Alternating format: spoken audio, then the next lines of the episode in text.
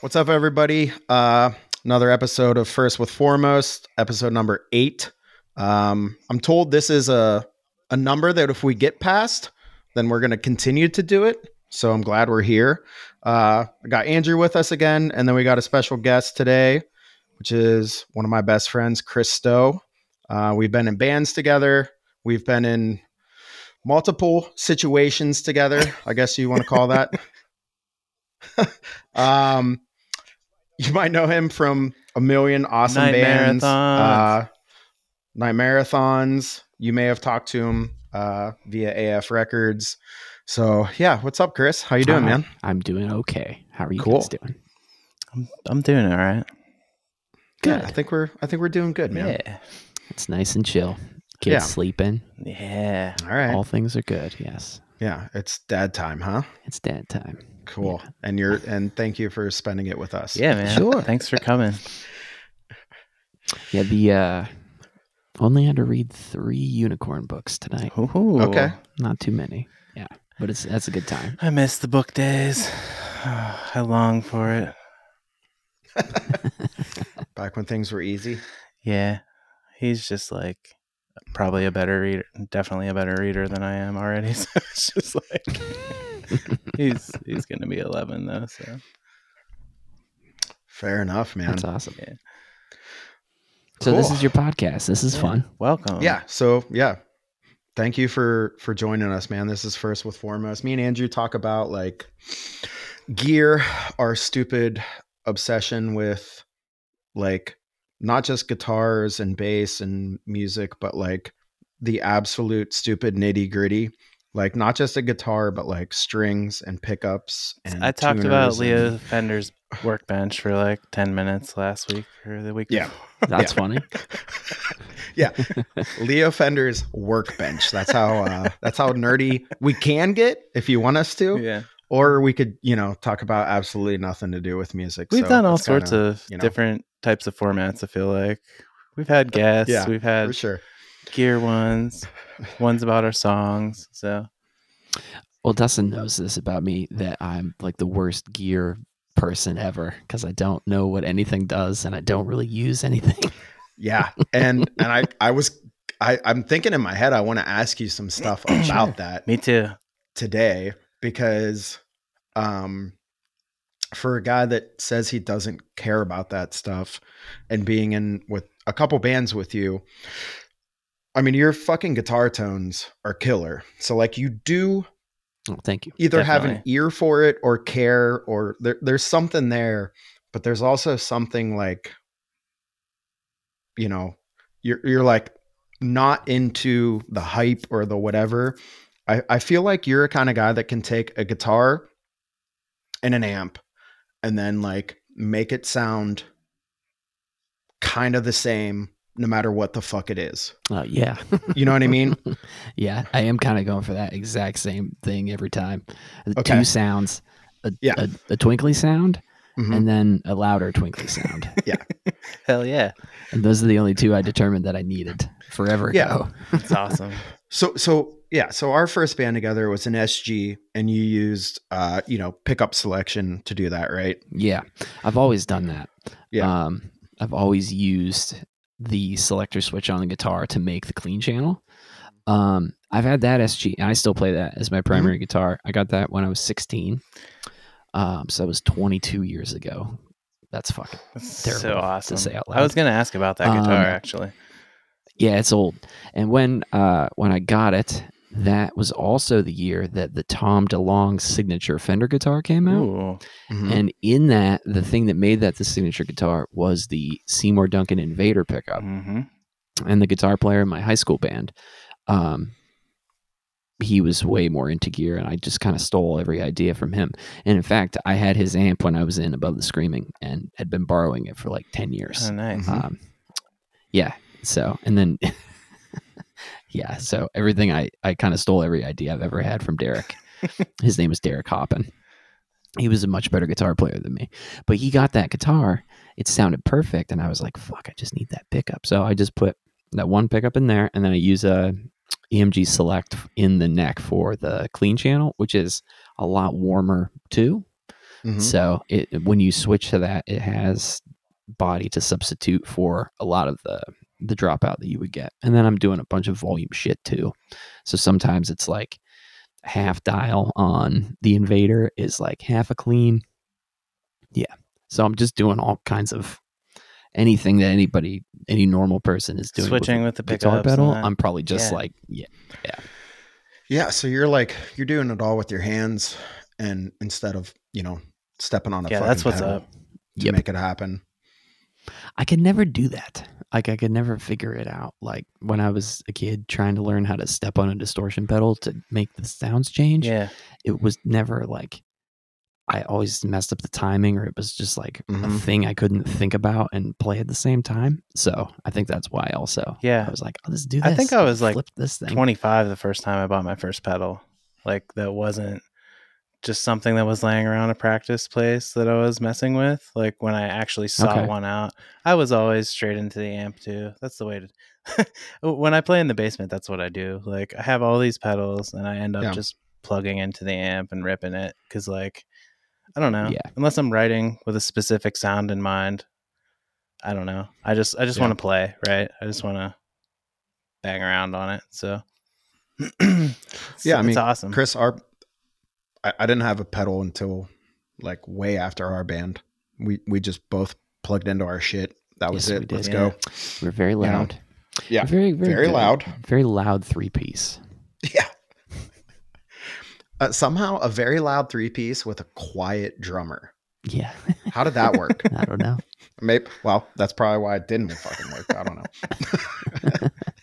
yeah, so tell me a- tell good. me about that band, guys, because like Dustin, I met you, and then when we caught back up, maybe like a year or two later, you were like, "Check out this Mhm. band I'm in with my my friend Stowe," and it was that Yeah. band. That's cool. Yeah, Um yeah.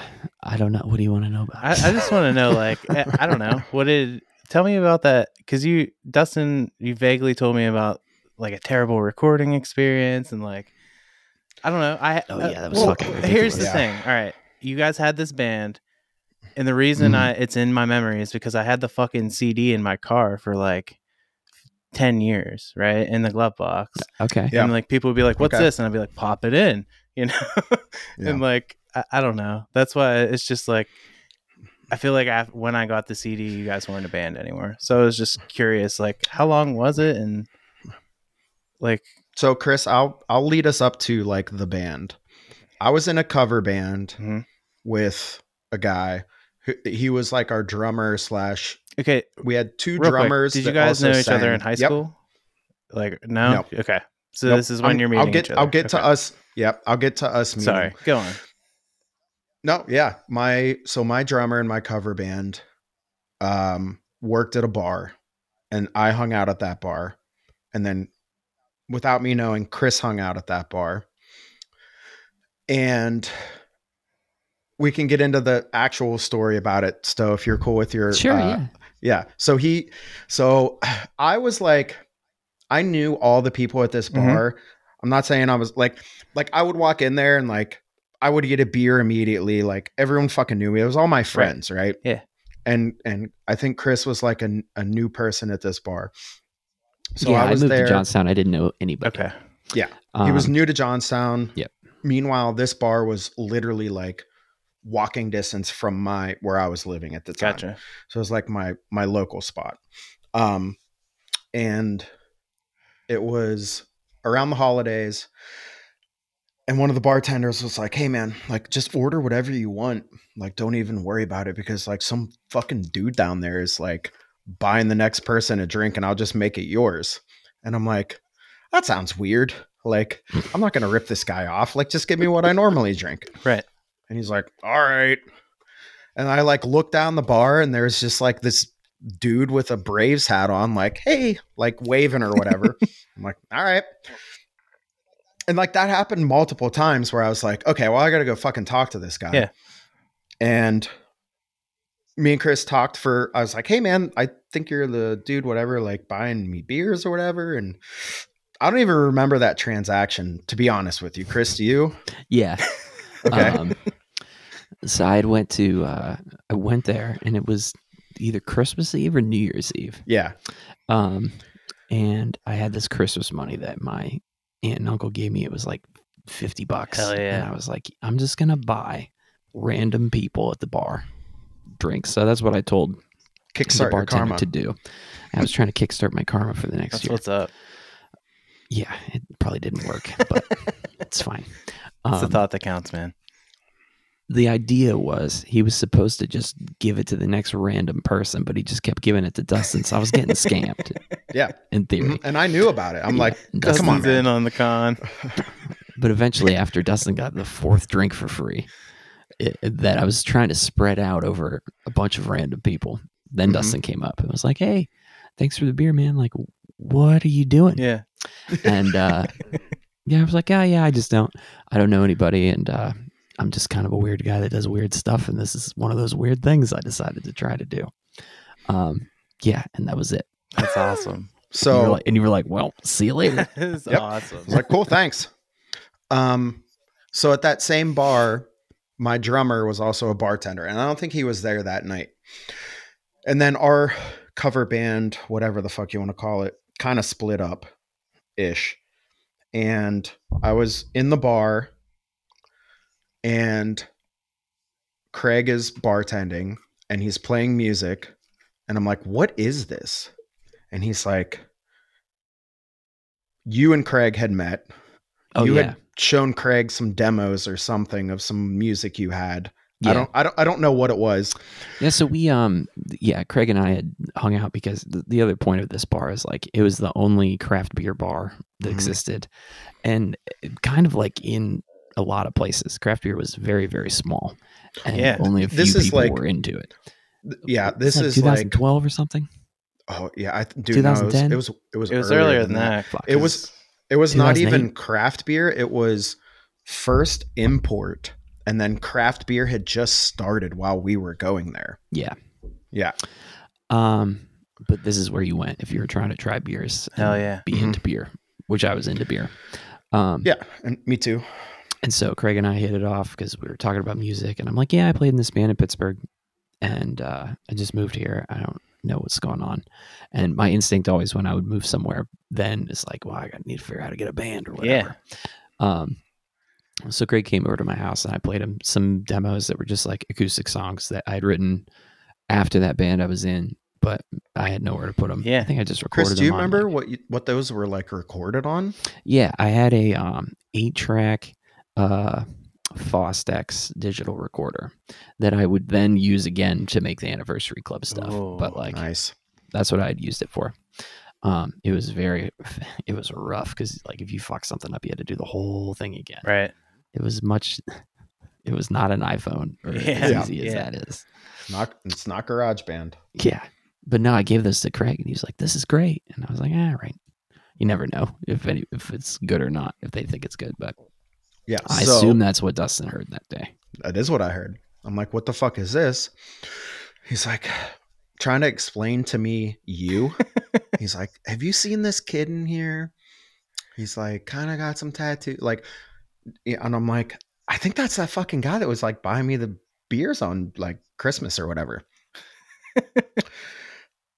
so, you know, long story short, he's like, well, next time I see him, like, you know, he told me he's like I, I think he's like i'm a drummer you're a bass player this guy like writes songs and plays guitar like you know i, I think we should like ask him if he wants to do something i'm like Yeah. okay The recipe is right. fuck yeah and if i'm being like totally fucking honest chris like i know like from that moment on it's kind of blurry until you and me like just straight up drinking at that bar and becoming best friends. Like yeah. I don't really remember jamming for the first time or like any of that stuff. Like I'm just being honest, like I kind of don't.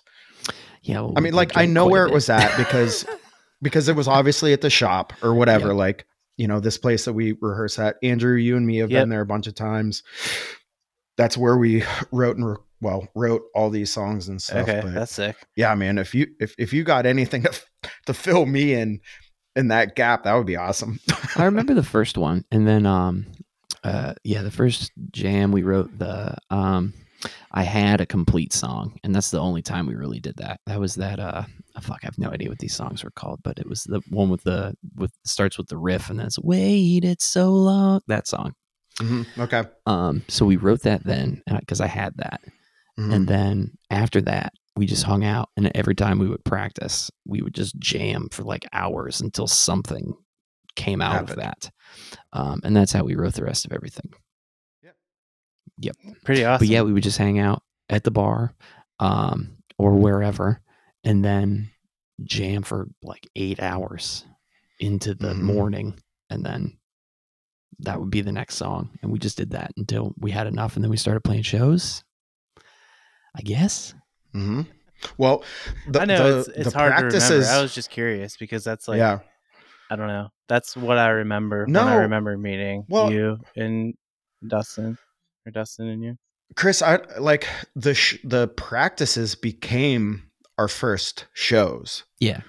Like so the more the band came along and the more like me, you and Craig became like inseparable. Like we were best all like we worked together. You and me were doing jobs together. Craig was working during the day. We were all working at night bartending, like coming up with money to do whatever we needed the money for with the band.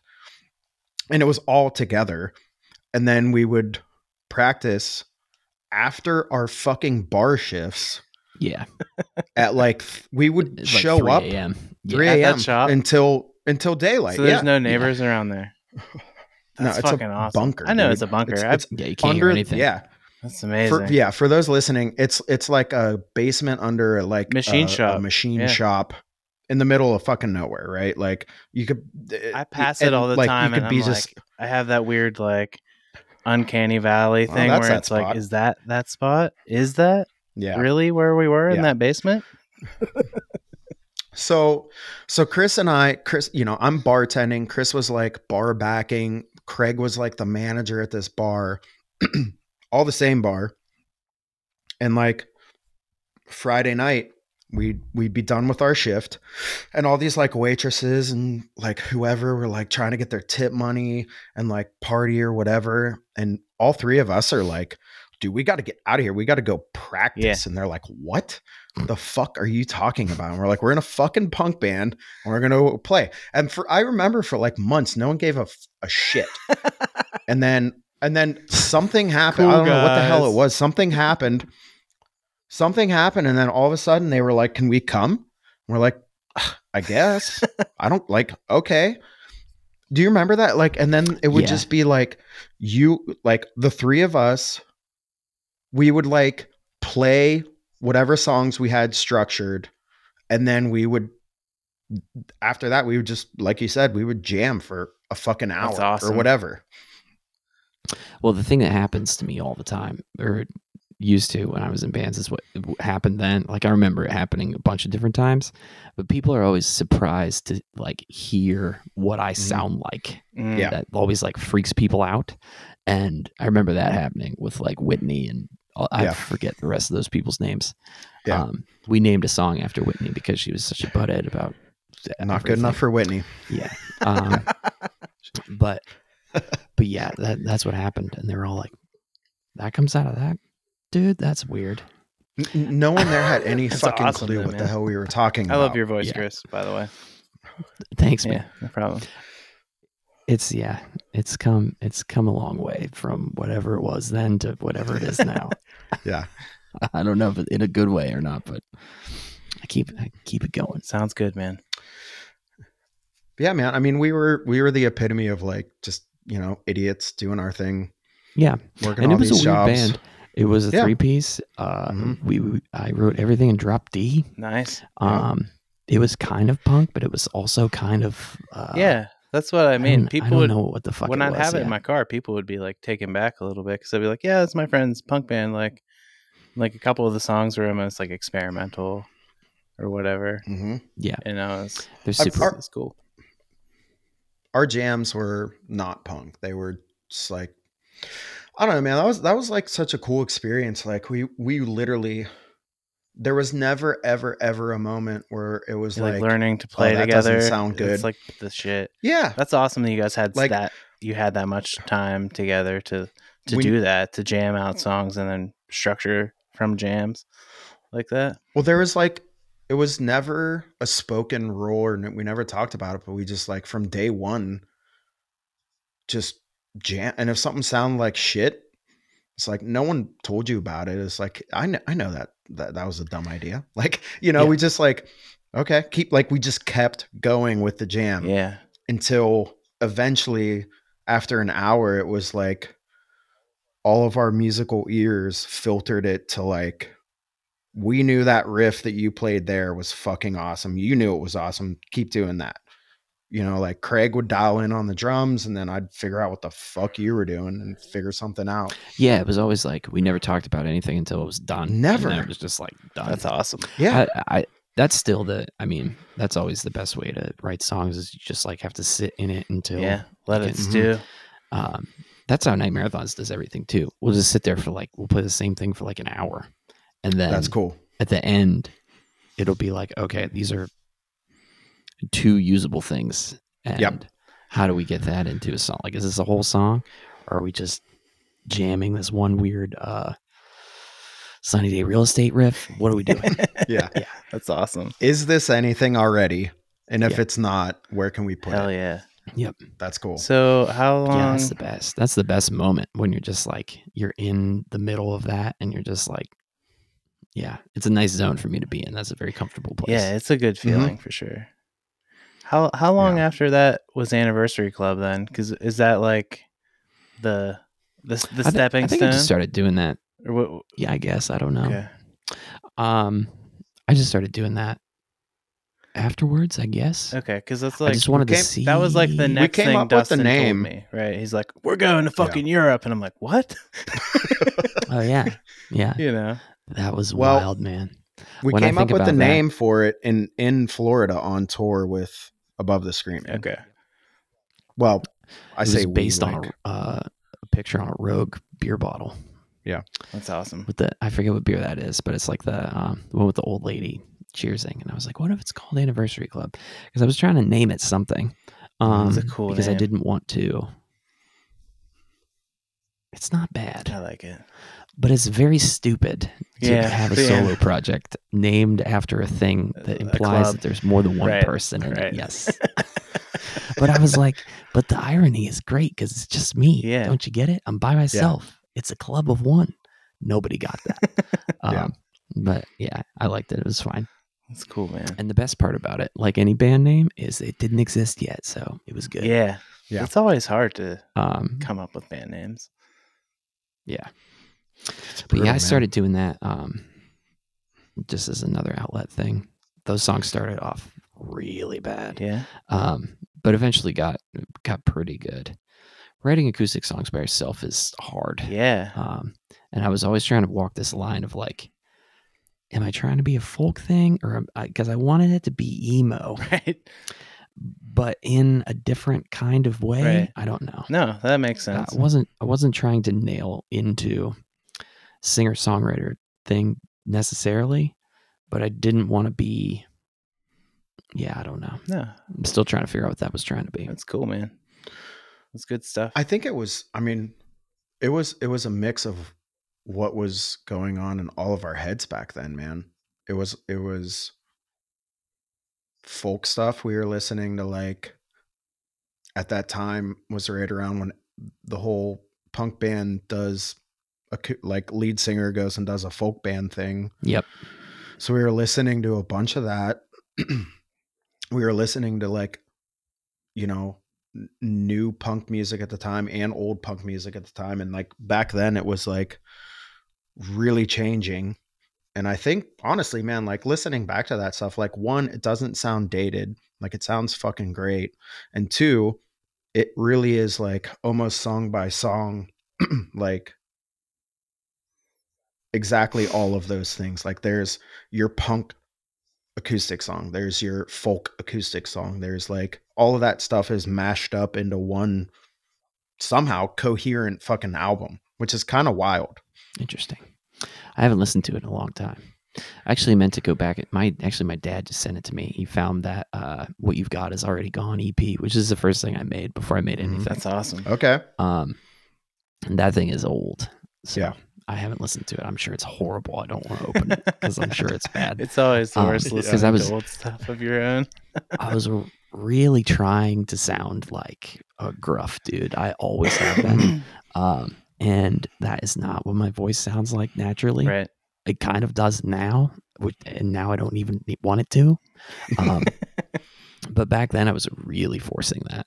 Yeah. And so that comes across and is ugh, cringy to listen to. But some of those songs are still okay. Hell yeah. I mean, And that's a good title for an EP. I'm very happy with that. Yeah. Like, I've always been like, fuck, I fucking wasted that. yeah. I've not. I mean, I don't think I've ever even heard that stuff. But I mean, the the album we're talking about is called Bleed. Also, great name. Yep. Um, I don't know, man. That's like that's seriously like a great like whole fucking album. Honestly, man. Um, Thanks. I if I were you, I'd be like very fucking proud of that. I am this proud of that. We recorded that in the house too. Yep. And that was cool. And that was like a family affair too. Like everybody was Mhm. around all the time. Yeah. And my friend Dan from Philly came and recorded it for me. And he did Mhm. a great job. That's awesome. but Yeah. like killed it dude like how how a- a- again like i don't know you know obviously i met dan through our experience together but like i would also love to know like did you talk to dan about like hey man do you think you can do this like did he reach out to you like how did that turn out that he was going to be the one to come to pittsburgh or johnstown at the time and just like record your fucking album Oh, he just said he would do it while we were on tour. Okay. And I was like, yep, cool. That's cool. awesome. Uh, yeah, I was like, I don't know how to record because also like we never paid for anything because everything was completely DIY. Right. And Mhm. we were just like, when I went on tour, I just lived in my Nissan. and Hell yeah. yeah. like hoped hoped I could make it to the next city and you were literally eating like anything you could get for free everywhere you went you were kind of homeless but you had a mission Right. Yeah. You had a Nomadic. destination the next day.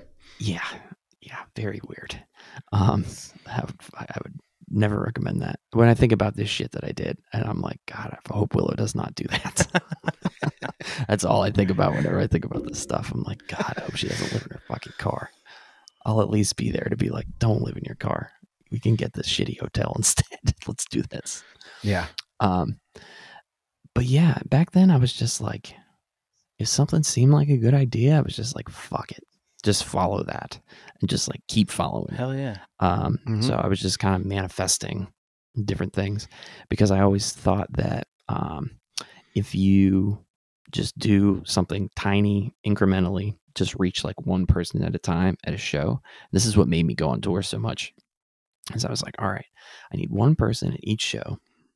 If I can reach them, then if I can play 50 shows this summer, that's 50 people at least. If my quota is one a day, Right. which Mhm. is low. So all, I just always had to make sure I reached out to one person a day, and then I could feel good at the end of the day. Because when you're playing acoustic shows, it sucks because you're like people talk over Yeah. you. You have to learn how to deal with that. Oh yeah. You get sandwiched. Uh, like sometimes they're like, "Can you play a song in between the bands, Yeah. like an intermission?" Been there. And you're like, yeah, like, no, fuck no, I can't fucking do that. Yeah, there's all kinds of horrible um dumb situations you get into just because you're yourself you're like well you're kind of not really a whole band can we do this other weird shit with you instead um so yeah to overcome those shitty shows i was like well at least that one person talked to me today or Yeah. like they said they liked it so maybe they'll remember that song maybe that will go on and help them in some way so Man, that's a really That's positive drive. I like that. It was. It was coming from a bad fucking place. so I, I made I made some good out of that. I think. Hell yeah. But yeah, I was fucking bummed out in a horrible, horrible place when I was writing those songs. Gotcha. Um, but as as you will be sometimes Yeah. when you're writing Oh, songs. yeah. Well, yeah, as you will be just as a fucking person, man. Um, luckily for us as musicians and artists, you know, we have some sort of outlet that for some reason if it's successful it's like you know people love it Yeah. when it comes comes from those dark places Yeah. um you know people that don't have that just have to stew in that stuff I think it was all supposed to happen anyways though. It's like I was never going to get away from that cuz it led me to all the shit that I have now. Yeah. Yeah. I mean, it's directly responsible for everything good in my life even though it didn't necessarily do anything by itself. Right. It made mm-hmm. all those other things possible and then happen. Yeah. Yeah. Yeah. i mean i remember countless like super late night phone calls with you about these like incremental decisions along the way of like should i fucking go on tour with these guys or should i like what the fuck should we do right? Yeah. and just like you said i think you know the the common thread was always like i think this is a good opportunity man. Like let's figure it out you know? Even if it's like you doing it like we'll figure it out. Uh, like whatever whatever happens when you come back like you've got a place to stay or like whatever the fuck it is. Yeah. like this is an opportunity this is like the music thing go do it and and you know you specifically like never fucking stopped doing that Yes. you know It's very true. I did not quit because I, I don't necessarily know how to quit anything. This one time it worked in my favor. yeah Annie Duke hadn't written that book yet, so so that was good Yeah. too.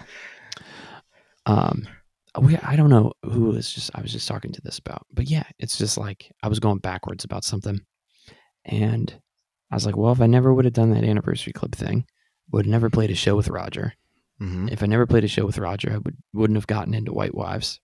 I wouldn't have started AF Records stuff. Wouldn't have met my wife. None of anything would have happened. Wouldn't have moved to Pittsburgh. Fuck, I have no idea what would have happened. Right. So it like we'd be your fucking neighbors andrew we'd still be living on fucking linden avenue well no my house would have Yeah, been your down, house is gone. like we'd still Every time Yeah, we we'd pass still- I'm like, "There's Dustin's house." Just is like, "I know." yeah but yeah who knows i mean we've just been like somewhere there well the pony closed, so we would have had Yeah. to find other jobs. So did Family Video. R.I.P. rip yeah all that stuff Yeah. There's a uh, Egyptian joint down the road here on the corner uh, by the paint store. You know what I mean? okay In that little Yeah, plaza yeah. there. It is Mhm. awesome. Gyro joint. no Yeah. shit Yeah. Hmm. Muhammad. He, he's like, we're on first name basis because we go like every Tuesday, but he's the shit, man. He's so happy. And he's just like, every time I'm in there, he's like, what's up, man? Like, you know, his his daughter knows me now. I don't know. But the falafel there, man. Oh my God. Sorry to go off on the tangent, but yeah. dude That's it's great. It's like I I'm great glad, that there's glad, that uh, kind of thing. Yeah. I'm glad our old neighborhood has a fucking awesome restaurant in general. Yeah. I'm hoping I that don't- it I don't care sets what off it a chain is. reaction, you know? Yeah, that's cool. Yeah. It's really good. All right, so Chris, when we were in a band, you played an SG into some sort of Mesa Boogie thing Yeah, so that with, was with a fucking nothing. You had a you had a a tuner rack, the preamp and a power amp, and then your 212 thing, right? If I'm remembering it correctly. So like what's changed from them then until now? What are you up to these days? um. Well, that thing was very heavy. Rack. Yeah. Yeah. hmm Yeah. So I had so that rack was Derek's. It was a Mesa Studio preamp with a uh, or a Mesa Studio head with a 50-50 preamp. Okay. Okay. And so that is basically like it's kind of like a dual rack kind of. Kind of. Yeah. Um It, it's it's yeah. I mean the preamp stages on those are pretty fucking Yeah. similar when you combine it. Yeah. hmm um Derek eventually wanted that back. And um, shout out to Matt Morgan for um, restoring it for him before yeah? that happened. He fixed the spring reverb. Mhm. Um, he Matt Morgan did somehow, made it good as new, and Derek was like, "Whoa, that never worked. I thought this thing was going to be broken. You've had it for like five years." Um, Mhm. I was like, "Nope, here you go. Thanks, man." Yeah, um, check it out. awesome. always feel good about that. Like, ah, I gave that amp back in a nice way. That's good. Um, and from there, I bought. I joined. That's when I joined Police Chases. Was the next time I needed an amp. Okay. So I still had the um 212, which Mhm. is the old Mesa Boogie 212 with the, The uh, grill. metal rack. I got that also when I was 16. Um, so that is just as old as the SG. That's awesome. We got it for a super deal because it didn't have the nameplate. It was like 300 bucks. Yeah. Um, it has a vintage 30 in the top and an electro voice speaker in the bottom. Ooh, Uh, so okay. that's the combo speaker thing that's in there. That's awesome. I bought a dual rectifier used for 500 bucks um, to join police chases. I bought it from the drummer they just kicked out, which is funny because he, All right. he needed money. He was he was like, ah, okay. Um, it was nice. He let me give it to him in payments. In in retrospect, that amp is worth way more than five hundred dollars. Yeah. So I had the um the dual rec, and then I just did the exact same shit that I did with the other stuff. I was like, okay, I just dialed it until it was good, and then uh I didn't use any clean channel in police chases, so I didn't even need to switch anything. Hell I just turned it on, partied. Um, What's like what's your philosophy when you say like doubt it until it's good? Like what are you shooting for there? Like just pretty much like flat when you do twinkly bits, it just kind of like is there is there a sound or something in your head you're going for or you're just like can't Yes. explain it, it just is what it is. You just hit knobs until you're like, "Yep, that's it." kind of. I I do two things. Number one, I look at all the other guitar players and see what they're up to. So in police Yep. chases, um, Dan Pro Uh, musician right here. Okay. Yeah, right. Um, the Dans both had Marshalls, Okay. and Dan DeLucia um, had uh, like a really, really big Marshall rocker tone, and that's like um, heavy bass. hmm It's pretty heavy, And the thing I always try to shoot for with my tone is like a nice mid range Yep. that you can still hear everything, um, but there is some distortion to it. It's not super bass heavy. That's the bass player's job, in my opinion. Yep. So I try to have like a nice mid sound, hmm but also drive too. And that is what makes the twinkly bits come through and sparkle a little bit and makes that shine kind of twang. That comes from the Invader too, because the Invader pickup is like crazy high gain output. So Yeah. a lot of the gain I don't have to push from the amp because it's already coming from that pickup. Yeah. Um, so yeah, so that's the tone I normally shoot for. In my head, this might sound crazy, but I'm trying to mimic the way that the grade guitar tones sound from Mhm. um, the Under the Radar record. As weird as the references grade might be, No man. That like a screamo band. yeah. Well, yeah, I dude, that makes sense because it's very like sawtooth, like cutty, just like I don't even know how to describe it, but also, um, dude, that's awesome that like you're listening to the other instruments, Yeah. and carving your Shaping- own way shaping the tone through to it. there. Oh, that's Getting so in cute.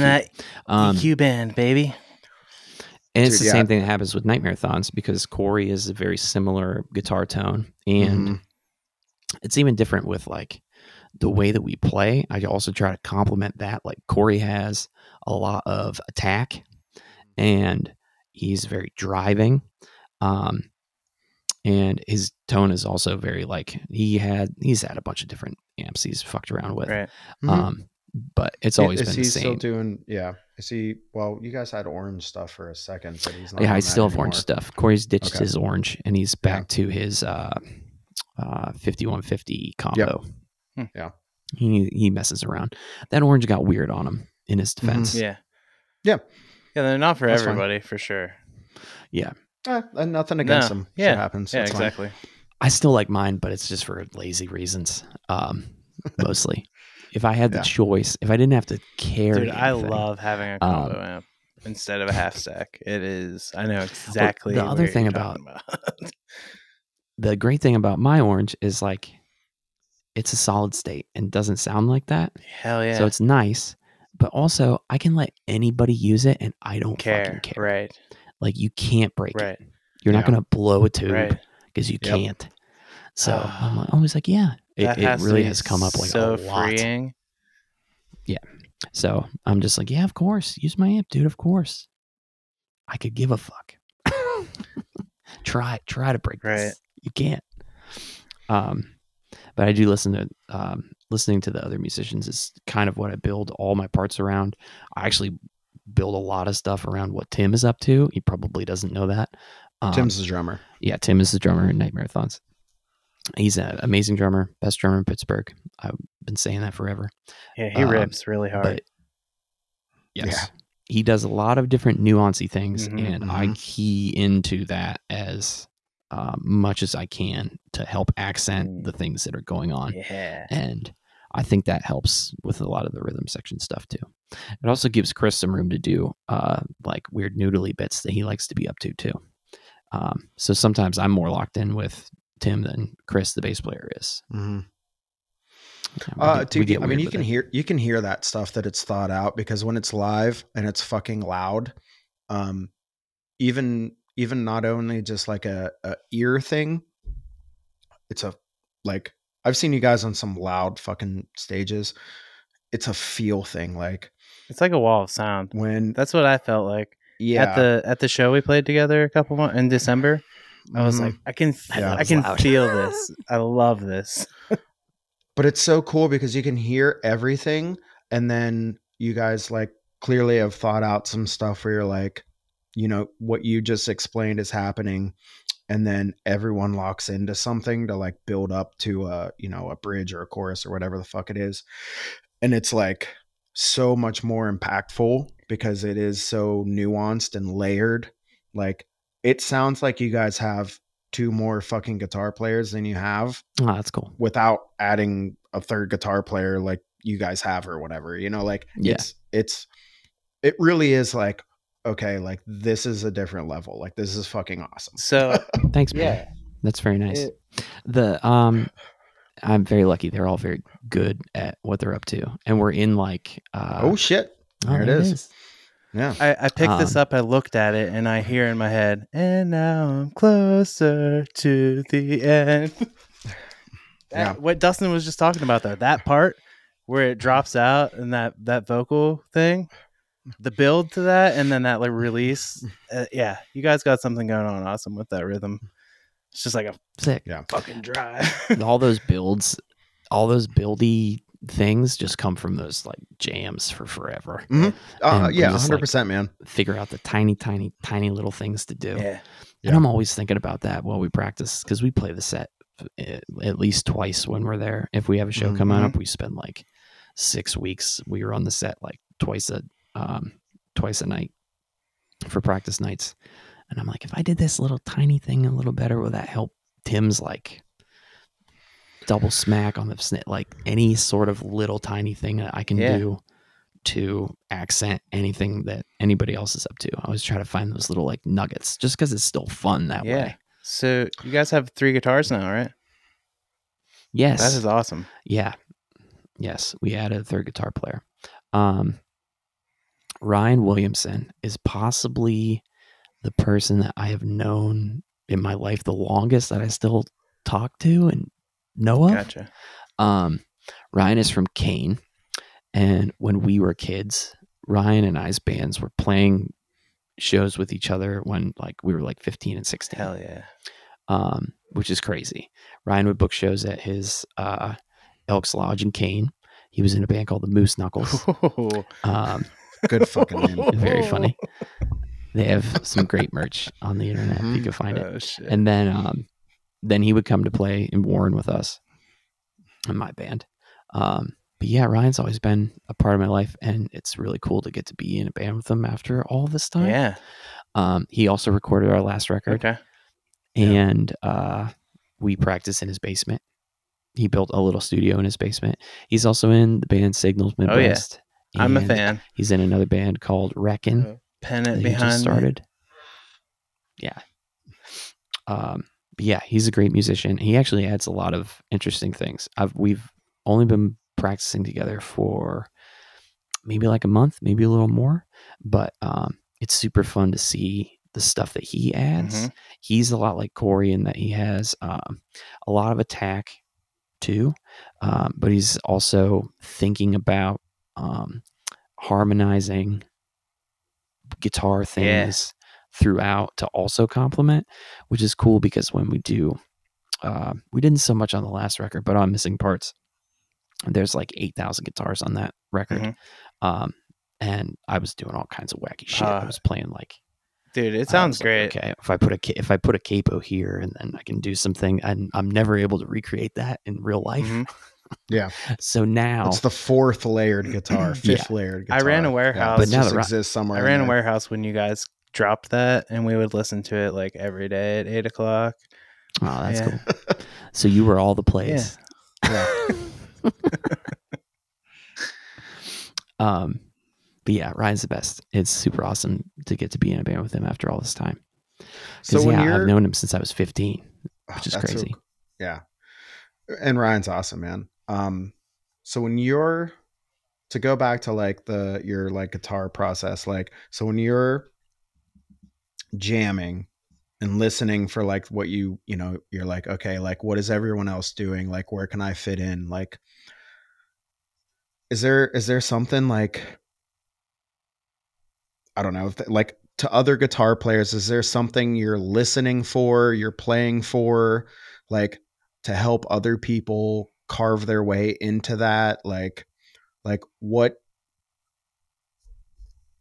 what what are you noticing that you're like okay there's a void there or there's like room here for something like is it just like you've just fucking played guitar for so long you just know or like is there something you can help someone else out with that's like hey man if you know i don't know any kind of advice type stuff I don't know. Probably not. yeah I, I think that like the main thing that I try to listen to, listen for is like opportunities to make it dynamic Yeah. because at like a at a base level that we're not doing anything like magical it's kind of Mhm. like there's only so many punk songs and then we're all just playing them over and over again Um, 12 fucking notes and we're all doing the same yes. shit Yeah. but to make it something that like makes you feel like something is happening while the song is going on like to make those dynamics to make it um yeah to make it feel like oh there's empty space here for a reason Yeah. oh there's uh, there's no empty space here at all for a reason and then like how do you get from all those places and make them all connect in a way that like number one you can play live and doesn't sound like you're uh only able to do this in the studio because that's super Mhm. important to me too um yeah i often fuck myself with that if i accidentally do something in the studio and i'm like how am i ever going to transition these two impossible parts Right. together then i have to sit there and it's like a video game for me for months to try to figure out how to do that and switch around um but yeah sometimes i make it hard on myself on purpose No, I know what because you have to all it's a video I know game. what you mean about the space and like because I'm in a three guitar band too, and it really like it's it's fun to me that I'm like okay I don't have to play right here like let it let Yeah. it breathe and then like I can come in and be dynamic about my parts like I might only be ringing out a single note through four fucking measures or something but at least it's like you know I'm letting it it's for the song right that was one thing that I really learned about because I'm used to just playing with one guitar. Like we don't have another guitar player in foremost, oh yeah but like Yeah. It's just us. So, so going from a three guitar band to oh then starting foremost as a one guitar band, yeah, it was a lot more like fuck. I have to play all the time right now. like I can't stop playing. Shit. Yeah, that's funny. I know. it, it is like uh yeah it's also a good exercise to like realize you don't have to play all the Yeah. time too. Yeah. and that was a big thing that i had to get into in the last couple of years. Um aside from being very cool tim also has the best taste in music of anybody that i know of. And during uh the quarantine stuff he would make these mixes of just he would just make like mixes of like 50 songs and they would all be songs from bands that like I didn't know of because I was raised super sheltered. I wasn't allowed to listen to fucking anything. So I missed a big portion of time when like everybody got into all those bands in the 90s. I wasn't into those bands. I only listened to MXPX because that is what I was allowed to listen to. Um, but Tim made these mixes, and I was like astounded by these fucking things. And so every time I heard this song, I was like, "Holy fuck! There's this whole record I can go discover." And the rest of my band teases me all the time that I didn't know what any of this shit was. it's very common knowledge to people um, that weren't sheltered weirdos. But in that process, that's where I figured out that I didn't have to be doing shit all the time. Like it Mhm. doesn't have to be constant. It can be dynamic and like I'm only just playing like a few harmonics Yeah. for like a whole verse and that's okay. Yeah. Yeah. Yeah. That was a big step for me for sure. Yeah. It's it's really cool. I don't know. It, it- It's it- it's it really like it's almost like that you're growing as a songwriter type thing. It's a good feeling. I don't know. I'm glad that I'm able to talk to somebody that has played in a three guitar band because it's almost very rare at this point for me to, you know, it's not very rare to see it, but like for me to know somebody that's like, yeah, I know what you're talking about. Yeah. Yeah. It's pretty cool. well, being in drop D helped a lot. Right. Okay. Um, and then also, yeah, because I could just smash around. um, and that makes it so you don't have to. You can play the root note and the harmony at the same time. Yeah. You don't have to spread your arm out like uh like a crazy person. Yeah. Um, yeah, we had a lot of tiny parts. It was just Dustin and Greg too, and we did a lot of moments where it was just like, this is just bass, and that was cool. Yeah. Or like, Well, yeah. I mean that that I feel like that comes from exactly what you're talking about is the jamming for an hour thing. And some of that comes from like literally you just like fucking taking a break from playing guitar. Yeah. And then like me and like you just stop abruptly and me and Craig just play. And you're like, well, that fucking sounds cool. Yep. You know what I mean? Like, and I think, you know, Craig liked that stuff a lot, like the the breathing and the tempo changes and you know, kind of getting weird with stuff. you guys but- were like at that shit from the get go. I'm I was just learning this stuff in like my late twenties. like, oh, you don't have to ba- bash a Oh. fucking power chord the whole time, Andrew. like, I mean, we were learning as we fucking go. I mean, I Yeah. was, you know. I was just I like for me, I was just like, well, I'm not stopping, you know. Yeah. if it sounds Well, cool, it does. Just like above the screaming and just like Nightmarathons, the thing that I think makes anything good is is just like it's not about anybody, and you can't have an ego at Yeah. all. And as long as you're Mhm. just like totally cool and open to any literally any possibility, then you can really make like weird musical relationships with people and be like, okay, now we're now we're speaking this language that like we have written. Yeah. So like Mhm. when Nightmarathons is in in we're just jamming and writing a new thing, we're all speaking a language that like only the five of us know Yeah. now.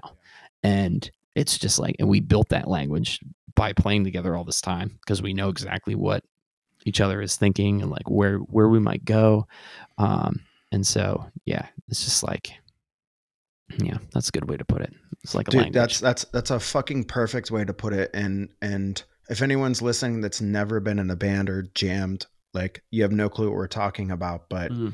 it is a language. Like the longer you do that with a certain group of people, it is immediate you you like acknowledge everyone's little nuances and everything like to a fucking high level of like I I know Chris is digging in right now and like this next bar we're like we're going to go all Right. out or or or I can tell he's like backing off and he might just stop and me and Craig need to just fucking jam for a second here. Like whatever it might be. Yeah. But like there it's an unwritten like you said language, man, and it's it's it is that's like as a musician with a band that you're like tight with, that is some of the that that's like the best fucking place to Yeah. be, man. It's it's so a fucking great great. feeling for sure.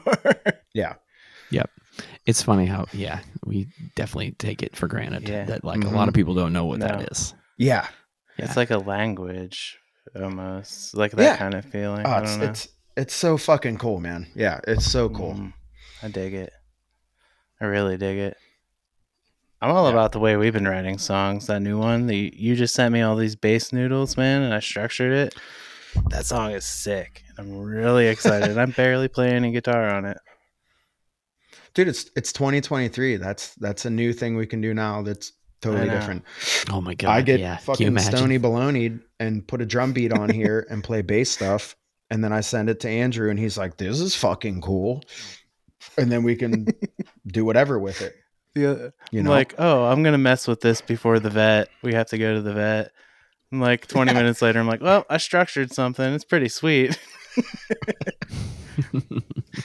But yeah, I really dig. Oh, whenever you were talking about your recording, uh, your eight track recording, I remember having to use those when I was in high school, recording my first things with uh, oh man, my friends that were your age. They had one, and it was just like the same same deal. It's just like, well, you fucked up, so we got to do it all over again. Yep. yes. We wasted the fucking so tape. yeah, the new able just to be like, hey, here's this thing to mess with. It's like I don't know. We live in such awesome Yeah, man. times. As as a bass player too, it's the best time because I have GarageBand. It's free. I mean, I had to pay for a fucking computer, but like, there's I don't know how many drummers on there, and then I can hit buttons to like, do you want to play harder or softer, or more fills or less Right. fills? And they and that and then you just hit a button Get and they just play with whatever the fuck you're playing. cut back in the groove, baby. That's crazy. dude like are like to anyone out there like you're fucking spoiled like this is crazy like go do that Yeah, you know yeah, like it used to be go- that if somebody couldn't make it to practice, like you were fucked. yeah. yeah, You didn't get to hear what that sounded like. You were like done. that Yep. day. i have a drum machine here it's a korg er1 like you would have to pre-program your drums into this and play with it. and then play with that. Now you you can you can have them set like the swing or whatever like it's it feels like you're playing with a real fucking drummer like it's it's crazy and it's so good and it's so good for like Practice and You know, like, we can't practice every single night but if I can come in here for an hour and do that within 5 minutes have some kind of drum beat beat going and then like pick up my bass and play something like that's fucking Yeah, crazy it's awesome. That is crazy. you know yeah it's it's i don't know we're just we're just like living in the like the best era for like writing music being i don't know whatever like All of our demos sound way better than the shit we were releasing or the shit I was releasing when I, you know, in the 2000s. It's just- just like Yeah. such high Yeah, quality. 100%. I don't know. I listened to some of the Yeah. demos and I'm like, damn, this sounds good, man. like, Yeah. all right so chris Yes. let's get into some nitty gritty shit here nitty gritty. who like who what's a band guitar player whatever like what made you want to be in a band and then what made you like i'm fucking playing guitar not drums not bass whatever like what did you hear why'd you play guitar in a band Um. and it could be a mix like it doesn't have to be like well i list like it could be a story up until that that's fine because that's what it was for me This actually doesn't have to do with anybody that's famous. This is all my entire punk rock life is my cousin's fault. Um, I had a cousin. I I still have a cousin. His name is Brad, and he was my cool cousin. Hell yeah. He had a punk rock band uh, called Scratch and Sniff. Ooh. Fuck yeah. Awesome. Very good. Um, and Brad took me to my first punk rock show, and it was at the Knights of Columbus in Warren.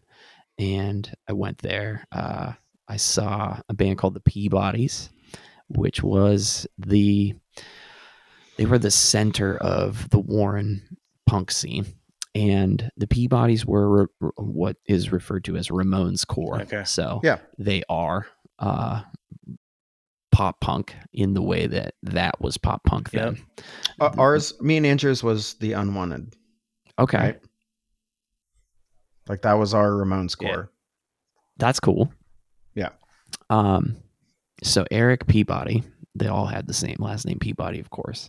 Of Uh, course, yeah. He worked at the Wall, which was like our The FYE. record store, yeah. Yeah.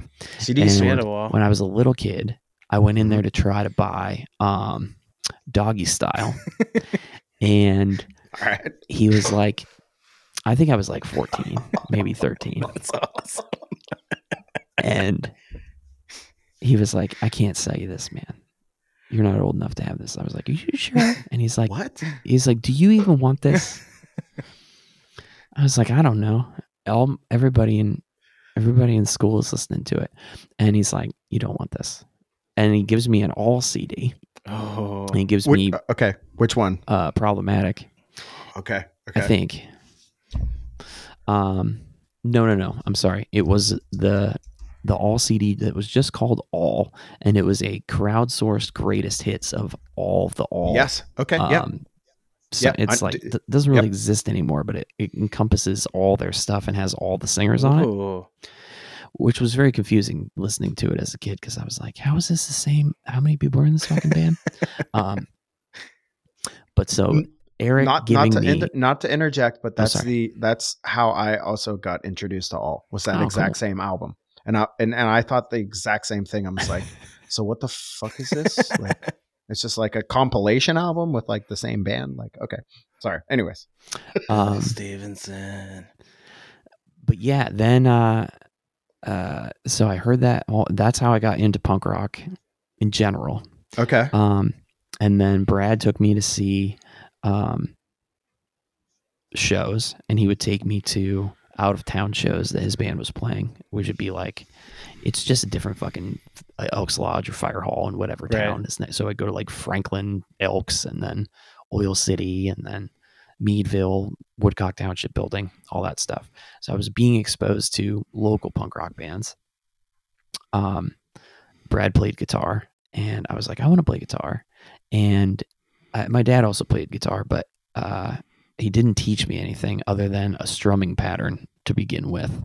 And then it was all just like Brad would print me out tabs, and I just had to figure out everything for myself from there. So I just learned off of Watching. punk records and tabs. That's awesome. Or sometimes I had the tabs and not the music because I wasn't allowed to listen to it. So I had to like kind of figure out how that all went together, Gotcha. which was weird. that is um, super weird. He was also nice enough to uh, he would dub me tapes and he would turn down the volume during the swear words. So he would he would actually make like parental edits of NoFX Oh. records and like offspring records so it would just get super quiet for uh whatever period of time like in the middle of songs but i was allowed to listen to that so That's awesome. so i Of did get to listen to some Shout out to what Brad? brad yeah Fucking shout out, to fucking Brad, man. That's awesome. yeah brad's the best um yeah all of this is his fault for sure That's awesome. Fair enough. i'll send this to him when it's done i'll be like yeah this is still your fault by the way Um, but he always said he was always um, he was always proud of me. He's like, "Man, you really did that old music thing, huh? That's fucking crazy. You're like the only one." That's so cool. like, yeah, I don't know if that was a good thing or not to just do it until it until no one else was left. But Yeah. but yeah, Well, dude, I mean, speaking of doing it, like, so what what you do for a living now is also in a band, and your job revolves around a fucking record label. yeah, I You run a record label. Yeah. like a real one. It's it's very weird. It's fucking awesome. Yeah, talk about it is awesome. So, you know, like We signed up for the record guess club, I- by the way. Oh, you did? Yeah. that's nice. Sick. That's cool. Our record's the first one. Oh, sweet. Ooh, Yeah. that's Surprise- cool. Surprise. What's like so, you know, we don't have to get into like the nitty gritty of how you got there or what you do on a day to day basis, but like, what are some like takeaways or highlights or, you know, is there advice to bands that are going to talk to you? Like, what do they need to do that's going to make your fucking life easier? Um, you run a record label, you put out small punk bands. yeah, You've got like every band that does the thing with you is the same to start. Like, you know what I mean? Like what's what could help them out to get to get to talk to you to be like we're not they're not going to piss you off and be like I'm not I'm not dealing with these people. Um, uh, it's I don't know. There's probably not anything I could say that would make a band not be weird. That's the Yeah. thing about um, bands is they're always going to be fucking weird because that's the point. Um, the re- the way that I started AF Records, so AF Records existed for a long time, and then they kind of put it into hibernation after CDs went away and Napster shit. Everybody lost a lot of money and. Uh, major label distribution, independent distribution got extremely fucking weird. It's all like businessy shit, but that's what happened.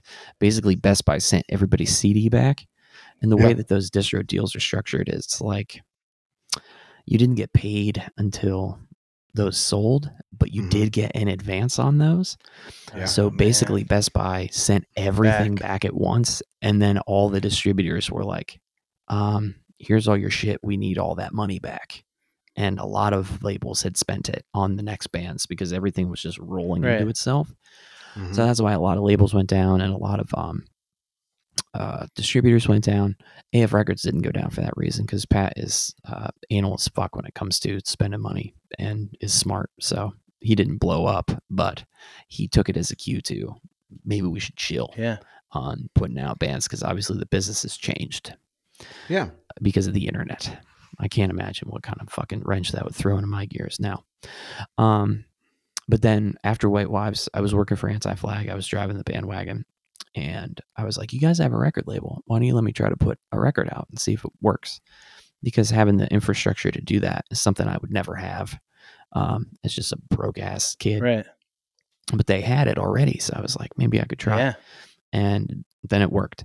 And the thing I always wanted when I was anniversary club or uh, anything like the support I kind of always wanted from a record label was like honesty about what is actually happening with the way that money and royalties and the way all that stuff works.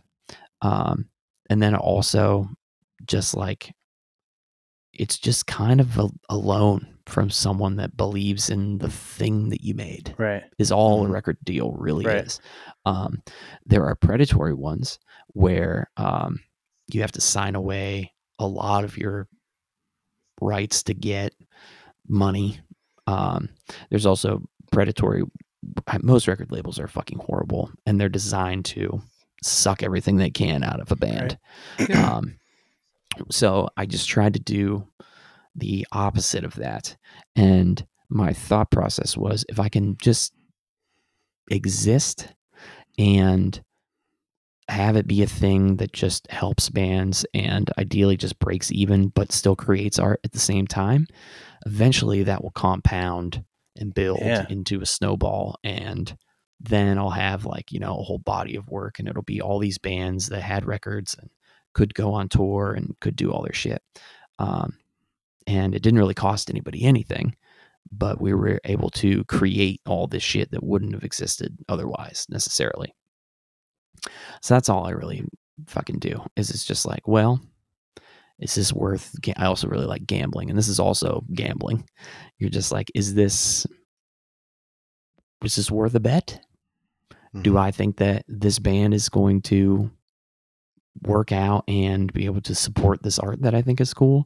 And that's kind of the only thing I look at when I sign a band is like, do I like it? Is kind of the first thing that's really easy to solve. And then the second thing is like, are these people nice? And then that's kind of all Yeah. that I ever think about. I never think about like, is it going to make its money back? Is it going to make money at all? Because it never is. Right.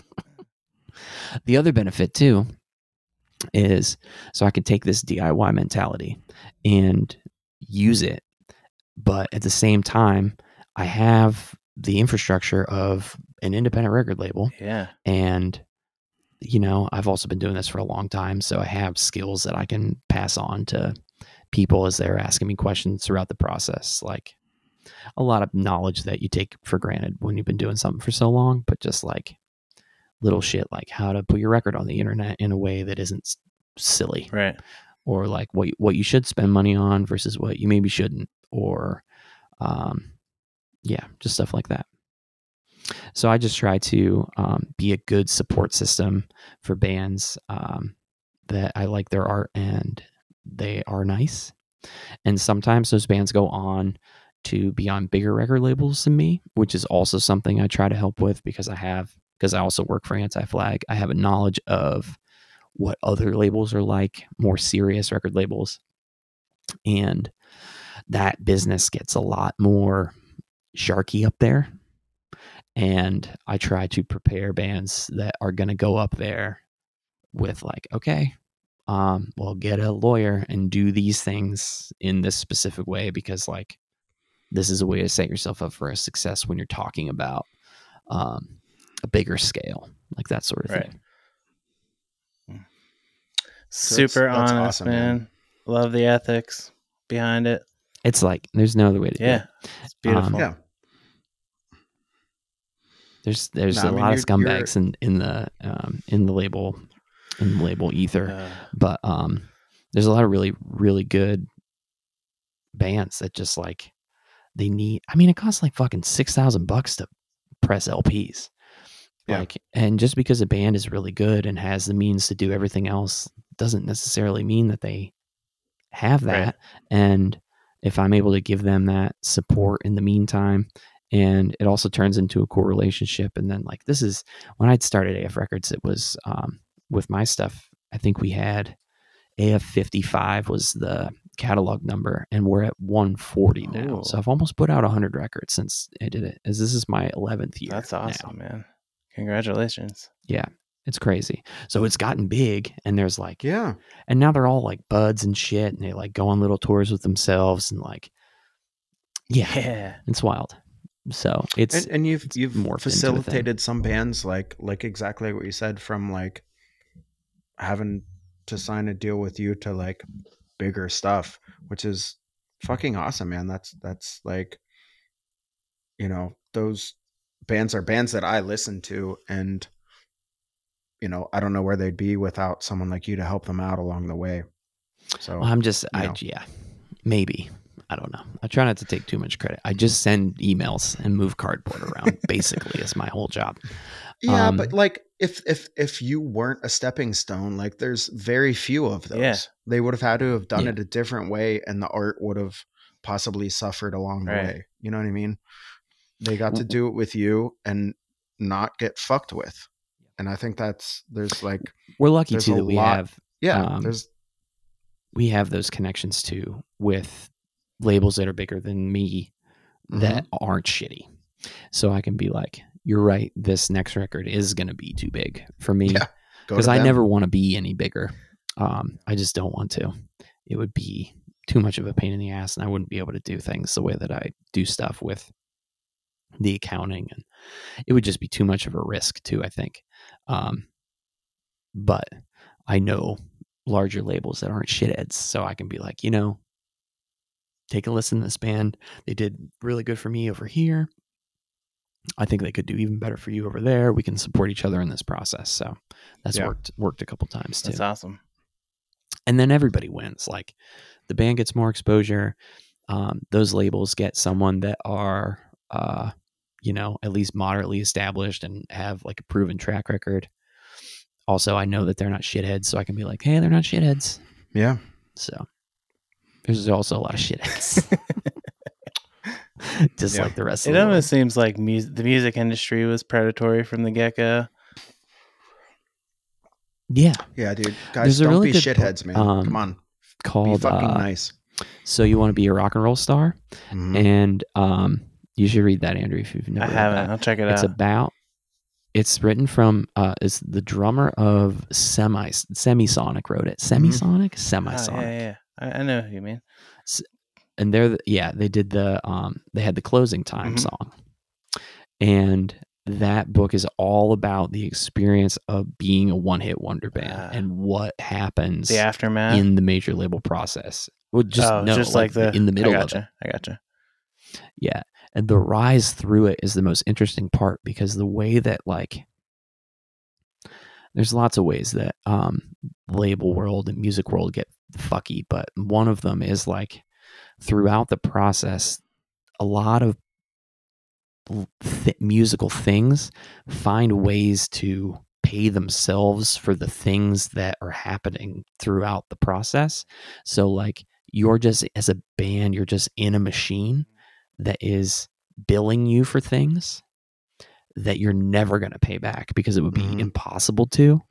And if you're not acutely aware of that going on, it can be overwhelming. And so you can be semisonic and have have the most biggest hit record of all time, but you still will owe RCA millions of dollars for a thousand years because you're never gonna fucking pay back all these things Yeah. that they build you for that you weren't aware of at the time, like because they're providing services for you. So it's a lot of those major labels are just like little ecosystems of the eh, grabbing money from you throughout the process in a way to pay themselves back from your future earnings Gotcha. for things they build you for in the beginning kind of thing. It's sneaky. Sneaky. It's yeah, it's it's very sneaky. They they set you up for like comfort. Like why why don't we uh why don't we go here for a week and check out this studio? See if you like the vibe. And you're like, you don't think to ask, well, who's paying for this? Yeah. Yeah. It's you. Right. You're paying for it. Well, that's what. You're gonna go check that out, and all of that shit's gonna be billed back to you off of your fucking record sales. Yeah. And no one's kind of I, I'm sorry, but like no one's doing that anymore. Like no one that's listening to this is fucking doing that. So like anytime anybody offers you shit, figure out who's fucking paying for it, you know? Sure. And do whatever you can yourself and then talk to someone like Chris or someone else in his shoes and figure out what the fuck you actually want to do Yeah. before Yeah. wasting a bunch of fucking money. But I, I do listen to everything that comes in. I get it. I get a lot of demos. I got to listen to like twenty demos a week usually. Yeah. Um, but yeah, I do listen to everything because you never know Yeah. something's going to be good. I have a I have a good uh, I have a good ear for music that I that is like good. I don't know how else to say that. No, I I mean, it's like we- I, I have a good I have a good uh I know what a good song Yeah. is, and when I hear it, Yes. I can be like, I was gonna I was song." gonna back you up there. Like not even genre specific. You and me both can listen to. It could be fucking anything. And Yes. if it's if it's good, we can acknowledge it's Yeah. good. It could be country. It could be pop. It could be punk. It could be rock. Whatever the fuck. And if it's good, we're like, yeah, this shit's good. Like, dude, fucking. Me and Chris love the Gin Blossoms. Andrew, Oh, yeah, me absolutely. and you love the Yeah. Gin Blossoms. Like, there's like so many bands on that. You know, me and Chris became friends watching Justin Timberlake live. You know what I mean? yeah. Like, because it's fucking good. Yeah. on know, TV. like- we didn't go to a show. JT, baby. We didn't go to a show. Yeah, that's right. Y'all think I'm country? We shooting whiskey. Yeah, I uh, yeah. I'm on a big Fountains of Wayne kick right now. Ooh. Ooh, okay. Yeah, so that's the thing I'm up to. The Uh, old. Are you uh, listening to old Fountains yeah, of Wayne yeah. or new Fountains of Wayne? No, the the the old Fountains of Wayne. Like sink to Uh, the bottom with you, like I forget radiation vibe stuff. Yeah, yeah, yeah. I forget what that Oh, album's fuck called, yeah. but that's that's the album. It's I so can good. s- yeah, Dustin, I'll send you some of these mixes that uh that Tim made because they're fucking so sick. send them. But basically, what I yeah, Tim has curated my uh entire uh musical everything for like years. It's great because he sends That's me these mixes. He can Uh, send me them too. That'd be awesome. Oh, it's just self-titled. That's the name of that record. It's just called Fountains of Wayne, Oh yeah, I think so. Yeah, 1996. yeah, Yeah, that record's great. so good, dude. I think I heard of them the first time on the Jenny McCarthy show. That's, That's how cool. fucking old I am. That's awesome. Yeah, And when did it come out? 96? I was Yeah. five. the first time I heard Cool. Fountains of Wayne was the hit in the 2000s when I was in. yeah. Stacey's Stacey's mom? mom. Yeah, of cool, course. awesome. Yeah, I didn't know Yeah. they were. uh, Also well, a great song. me and me and well, me, old fucking Dustin here was a fan of them back in the nineties. Okay, so I'm an OG, no, I listened to a lot of stuff. wasn't- from the 90s, wasn't allowed to listen to it. I just I didn't know them. You know. I could talk a very, very mad game about Christian punk rock, but um, I have MXPX. a lot of. I mean, there's so many weird, obscure Christian punk rock yeah, bands. my uh, the drummer in my high school band, his dad is a Pentecostal pastor. So like the Okay. the not being able to listen to things and I know what you mean because he oh they lived he lived two houses away from me as well. So like I got to see it up close and personal and like the the like oh you can't go to Warped Tour but you can go to Purple Door. And like I, I don't know. I was like what's Purple Door? You know? He's like you know man there's like Christian rock bands. And I'm like what? There's a whole other ecosystem of music that like it's just out there. I had no idea. Yeah, yeah. Chris, Crea- we have Creation and talked about- Cornerstone were the big ones that I went to when I was a kid. Okay, I was gonna say DC talk. Yeah, I mean that's pretty. That's fucking gross. we talked yeah, that- didn't we But, so talk about that band but that that's wasn't been a- brought. Yeah, I was gonna say that's been brought up on this podcast. Oh, before, really? is DC talk, Okay. which was like a Christian like that was played at like That was like a school- Christian boy band, I guess. Yeah, but the whole they rocked out, bro. That's like the Mm.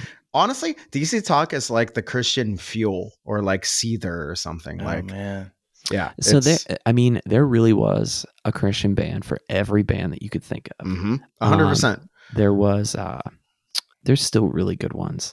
Um, Ace Well, dude, Troubleshooter there's a- was a really good one. Um, there is a really good, uh, like, there was so like hardcore punk. The best one was called Officer Negative. Okay. Um, that was really good. That's for your like Dead Kennedys ish. Um, Mm. All right. that's your like street punk band, Officer Negative.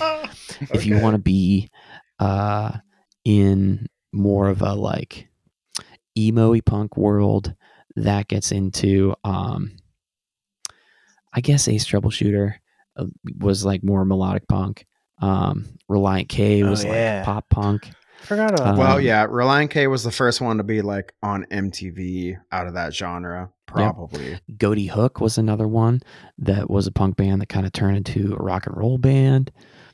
Um, yeah, there's so fucking many. It, dude, it still exists. I mean, the whole um, like, it's it's the church or whatever worship yeah band thing now is is is huge. I mean, that's that's like uh, if you're if you're making pedals or guitars or instruments, like that, that's a huge part of like the people that are buying Yeah. your shit right Mm, now. yeah. Like yeah, massive. All, like every church in America is trying to get people in there, and it's bands that are doing it. And so, like, you're a fucking guitar player in high school or whatever, and like, I mean that that's like that's where you're going if if that's Yeah. like you know where you're headed or well like you know I I'm not knocking it whatever. It's you you Google pedal board guitar pedal board and half of the fucking videos are worship pedal Right. boards or rigs or whatever. So like it's obviously a huge fucking part of the market. Yeah. which is fucking crazy. Yeah. yeah man. Those bands were good though. Um, yeah oh dude yeah and you listen to the shit and they're like they're fucking tight man. They have to be. It's fucking awesome. Like there's something there they're very fucking yeah tight so but they're like doing a very specific Right. thing my my generation they're not jamming we out had, for an hour. Underoath and emery and things like that yeah Scre- like screamo you know but that shit was huge didn't quite have any screamo yet, but yeah, that did get huge. super Yeah. huge Um, Hopesfall. yeah The uh, uh, there's a very specific. Uh, we went to Cornerstone uh, when I was in high school. I was 16. My dad took me to Cornerstone, and that's when I got to see like uh, every band that I'd ever liked. I never got to see them before, and I got to see every band that I had ever listened to that was a Christian punk rock or heavy metal That's band. awesome. Like Zao was a big one. Um, but uh, spec- the specific moment that was crazy to me that always sat in my brain, and I thought about later as I was a kid, like growing up and playing shows and doing whatever, is the singer from mewithoutYou was eating food out of the garbage can. And he grabbed a bunch of food out of the garbage can and sat down at my picnic table with us. Then we were eating and he just started eating it out of the I was like, holy fuck, that's the singer from mewithoutYou. And back then they weren't very big. They had just had one record come out, just like any other Tooth and Nail band. But back then also, because there wasn't the internet really, you were just buying label focused things. So like when things came out on that record label, you were like, "Oh, I'll just get that, of course, Yeah. because I'll probably like that." Yeah. the epitaph and um, fat thing. That was, I mean, but it was it was even more concentrated because there weren't all- and, and yeah. there were so many kids like me that were like hungry for something they would be allowed to listen Mhm. to um and so you just got whatever came out next no matter what the fuck it was Dude, Um, that's so fucking sad, man. yeah it was weird I, th- I find it But- fascinating. man. Fuck. but yeah um that's always stuck with me i was like oh that guy eats out of the trash it's cool that's punk as fuck That's so cool. what the fuck? oh man, that's some that's some crust punk shit right there, man. I love it. yeah, that's just like okay. And it's like you and your dad at like a little picnic, and you're like, You- guys took a burger out of the fucking garbage, guys. What are we doing here? I always pretty I always harken back to the King of the Hill episode where Bobby hangs out with the Christian skate punks. It's like classic, man. Hanks. It's like Satan sucks on the t-shirt or whatever. Yeah. Hank's like, "You can't wear that." He's like, "Why, Dad? Do you like Satan?" it's classic. like You just can't wear that. encapsulates that. whole thing for me. It's like, oh man, I didn't. that's funny Yeah, I like didn't know about it at all until I met Zeke, our drummer, and he was like, "Yeah, man, MXPX," and I was like, "Yeah, I know that band." And then he's like, uh, showing me he actually had.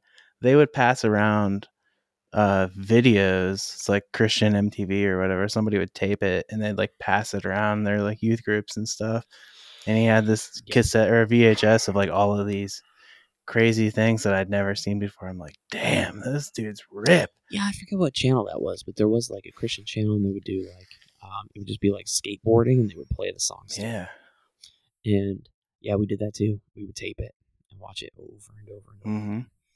So wild, man. it's so Um, cool though MXPX was the biggest one Yeah. for sure. Yeah. I have a tattoo on my arm that says "For Always" for an MXPX. that's awesome Yep.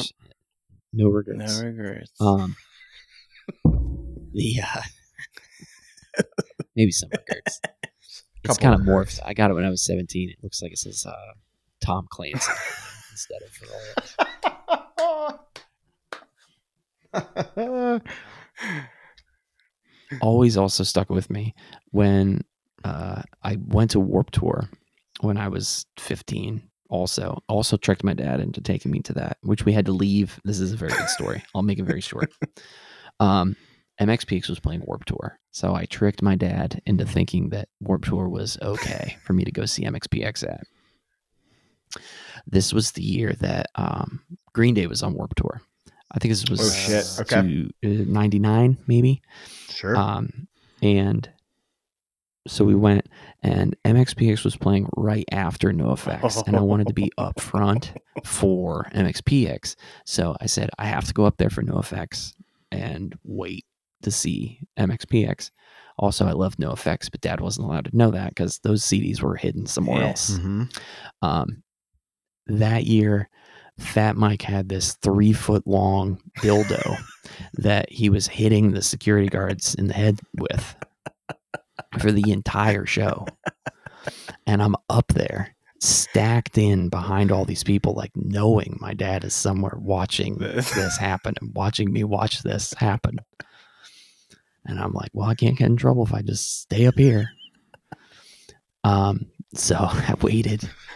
We watched MXPX, and as soon as MXPX was done, he's like, "We are out of here. We are leaving, dude." Because he just watched Fat Mhm. Mike hit these security guards in the head with this giant dildo. I mean, it was fucking Oh huge. it my was like a cartoon. that is so funny As we're leaving, Green Day is starting, and I am, and I I've brought this up to him a million times. I'm like, do you realize that I missed like one of the most Prime iconic Green rock Day. performances of all fucking time that day as you were dragging me to the minivan because you were pissed about NoFX. I missed a literal moment in history because you didn't want to let me see Green Day. Yeah. Um, but that was a cool ass Warped Tour when they still had like skateboarders and Yeah. shit, and it was still like Mhm. lawlessness.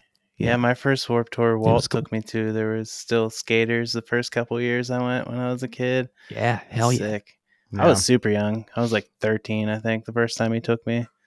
It's that kind of thing. Like, who's this guy that's your sibling's age that's going to take you to Warped Tour? Yeah, don't worry about it. it's about like, well, my buddy Walt. Yeah. Yeah. Walt had to come and like meet my mom and tell her that it was going to be all right. And uh, I remember him and his buddy were like, on the way home, I was like, they said something about weed, and I was like, I'll smoke weed, man. And they, they wouldn't, they wouldn't smoke weed with me because I was so young. They're like, nope, not Yeah. happening, not Yeah. happening. And it's just like, Ah, good know, friends, man. man. Yeah. That's good. Shout That's good. Very Walt. nice. Yeah.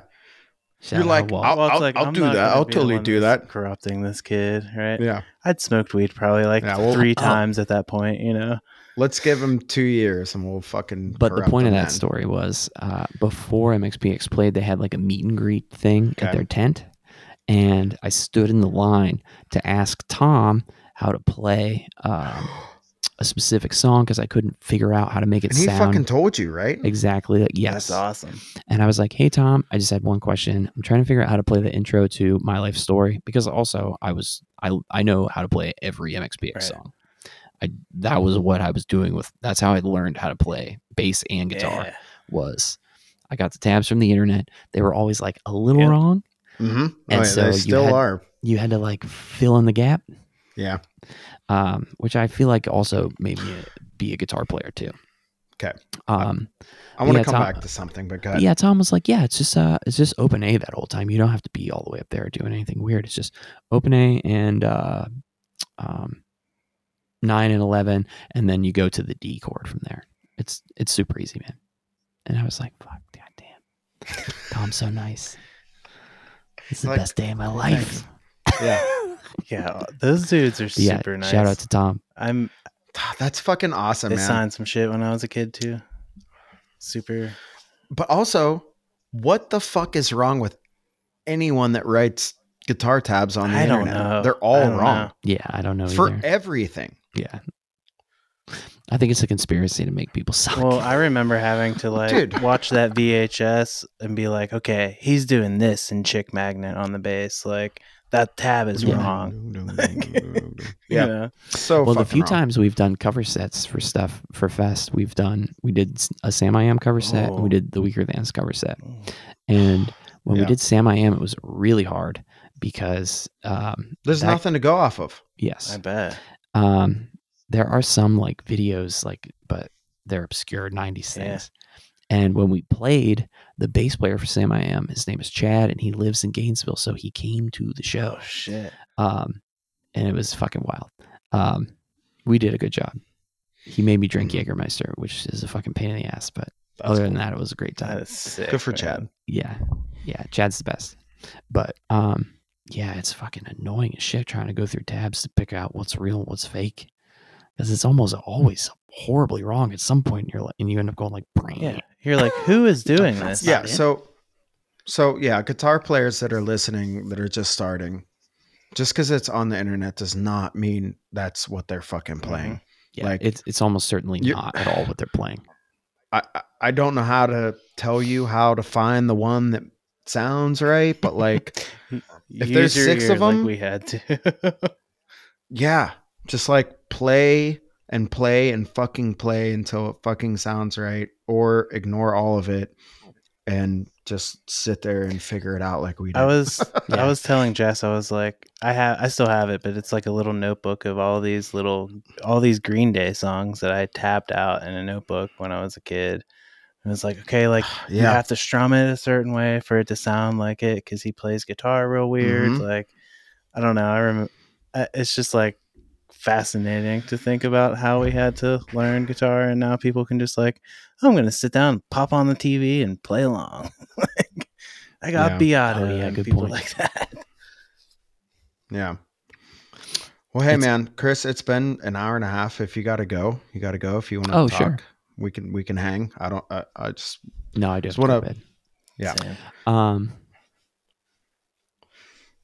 Yeah, yeah, this was nice. Yeah, thank you for coming, man. Dude, this was awesome, man. Those cover songs in a long time. The cool thing about doing a cover set for a whole thing is like, and having to learn like eight songs for a band, is you really start to do the, especially Samiam. I really got into the head of Mhm. Sergie, Yeah. and I was like, whoa, this is he's using the same. And once you figure out like the tricks, Patterns. and then Yep. you're like, oh, you're doing the same sort of transitions, or like, okay, you're only on this for, you're only on the third note for half the time, and you do that all the time. Mhm. And you're like, oh fuck, that's cool. Each band has their own little like Nuances. trick that makes them, Love it. yeah. And once you key into it, you're like, oh, that's in every song, you fuckers. That's cool. All right, Yeah. Dude, it's so cool because like where does that come from? Like it's all the same chords. Like what did that guy listen to yeah, that made him do Yeah. that? yeah. you I don't know, know. Like uh, it's it yeah, it's fascinating to me like the the backstory of where people get their inspiration from. The uh, eh, Chad's super nice. I've been lucky enough to hang out with Chad for a couple times. Um, he's also in uh, uh, Chris Wollard and the Ship Thieves band, and um, he's he's been a Gainesville bass player I've known for a million years. Yeah, amazing. like Um, But other than Chad, phenomenal musician. I've never talked to anybody else from Samiam. And then I watched him at Fest last year and I was backstage and the guitar player was there. And I just said, Hey, that was great. That was a really great show. I'm really excited for the new record. And he shook my hand. He just goes, Was it? He walked away. I was like, Oh fuck, I'll cherish this forever. that was the that was insane. Yeah. What was it? Vanish. Into the like, wind. perfect. All right, cool. Into the wind. God damn. All right. Sick. Well, I guess I would like to ask if this was awesome. Yeah, this was awesome. All right. Was it? cool. Was it? Was it? All right. This has been First with Foremost, episode number eight. Chris Stowe. Uh Chris, what like where do where do people find you? What do what do you want to send them to? Oh, AF Records, Nightmarathons. Yeah, it doesn't matter. You can go to Nightmarathons on the internet. Okay. Just type that. Just type that word. We're the only one that there is. Yeah. All the All the stuff links will be in this stuff. Yeah, I don't have anything for myself. Um, Cool. Yeah, nobody needs to promote a record label. That's silly. Fair enough. Dude, love you, man. Love Thank you you, for doing Thanks for this. coming Sure. on. Uh, honestly, to, yeah, I feel like we just scratched the surface, man. We got to do this again Yeah. for sure. Sounds good. Uh, it's been super cool. Uh, Andrew, love you, brother. What do you got for us? Oh, not much. I'm just uh living in dogland over here. That's about Yeah. it. Te- I finished my telly. You got a okay. so, I mean, let's let's save that for the next episode. that's really that's Telly really all I've been up to is that work and dogs. Cool. Puppies. all right. puppies, well, man. yeah. Chewing through wires. chewing through the goddamn Wi-Fi wires. All right. All right. Ha- Peace out. All right, bye, See you guys. Thanks for listening.